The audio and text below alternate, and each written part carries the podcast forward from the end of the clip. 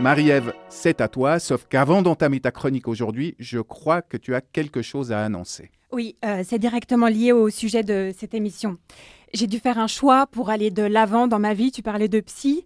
La décision n'était pas facile à prendre, hein, donc je profite d'être avec vous pour la partager. Je me dis, il y a des témoins, j'ai moins de risques de, de rechuter. On t'écoute, Marie-Ève, on t'écoute. Oui, oui. J'arrête les livres demain, voilà. Oh, mais voilà autre chose. Mais non, pourquoi alors? Bah quand je lis, euh, je m'enflamme beaucoup trop. Je plonge dans l'histoire, par exemple un vendredi soir, et je reviens à la réalité deux jours plus tard, sans avoir pris une seule douche du week-end, avec un frigo vidé et sans avoir croisé un seul autre être humain. Voilà, c'est pour un livre de quelques centaines de pages. Le pire, c'est les fictions en série. Plusieurs volumes qui se suivent. Là, c'est l'horreur. Je deviens asocial pendant des mois. Je continue à travailler, je suis bien obligée, mais ça s'arrête là. hein. Je travaille, je lis, je lis, je travaille, je lis, je lis, je travaille, je lis, je lis, et parfois je mange. Mes capacités à vivre en société disparaissent. Je devais être ermite dans ma vie précédente. Mais attention, hein, je me sens pas seule.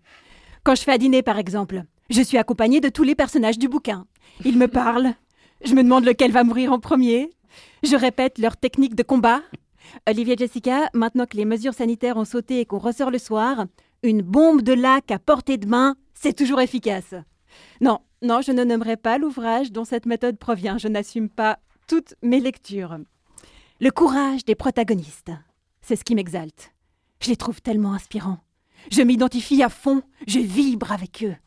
Je ne sais pas s'ils me donnent un regain de bravoure dans mes actions quotidiennes ou si je vis simplement leur force par procuration. Un peu des deux, je crois. Grâce à cette montagne d'héroïsme, j'ai l'impression d'être invincible. Quand la prise de mon salon a explosé, j'ai réagi au quart de tour. Pardon, au- autant pour moi, je contextualise. Euh, c'est plutôt un salon, chambre à coucher, salle à manger, bureau. J'habite un une pièce et demie. Bref, quand la prise de mon salon, chambre à coucher, salle à manger, bureau a explosé, j'ai eu l'impression d'être catapultée dans un récit d'aventure. Ça faisait quelques jours qu'il y avait des bruits de court-circuit dans le mur. Je m'étais pas inquiétée, un peu comme quand il neige et que tu prends la voiture quand même. Puis après, tu te retrouves coincé parce que t'as glissé sur le bas-côté de la route entre le Locle et la Brévine, tu vois Oh.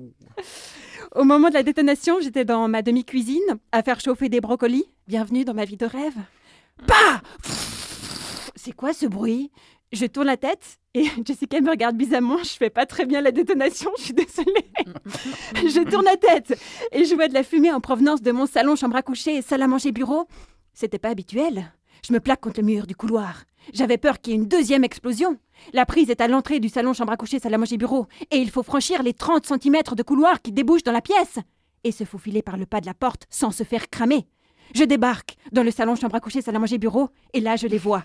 Les flammes qui sortent de la prise murale. J'étais dans un James Bond. Une voix dans ma tête. Passe à l'action Arrête cet incendie Sous l'effet de la panique, je prends le câble encore branché dans la prise qui brûle et je l'arrache. C'était débile, non seulement j'ai risqué de m'électrocuter, mais surtout ça continuait de flamber. La petite voix dans ma tête devient intelligente. Les plombs Il faut couper les plombs Pour cela, je devais franchir le seuil dans l'autre sens, pour retourner dans le couloir et risquer à nouveau d'être défiguré par une seconde déflagration potentielle. Mais j'y fais face, tel Daenerys Targaryen, et je coupe les plombs. Les flammes se sont éteintes, et sa sent-elle cramée. Alors que j'avais pas sorti les dragons. J'aurais sûrement pas survécu longtemps dans Game of Thrones. Mais j'ai évité un incendie.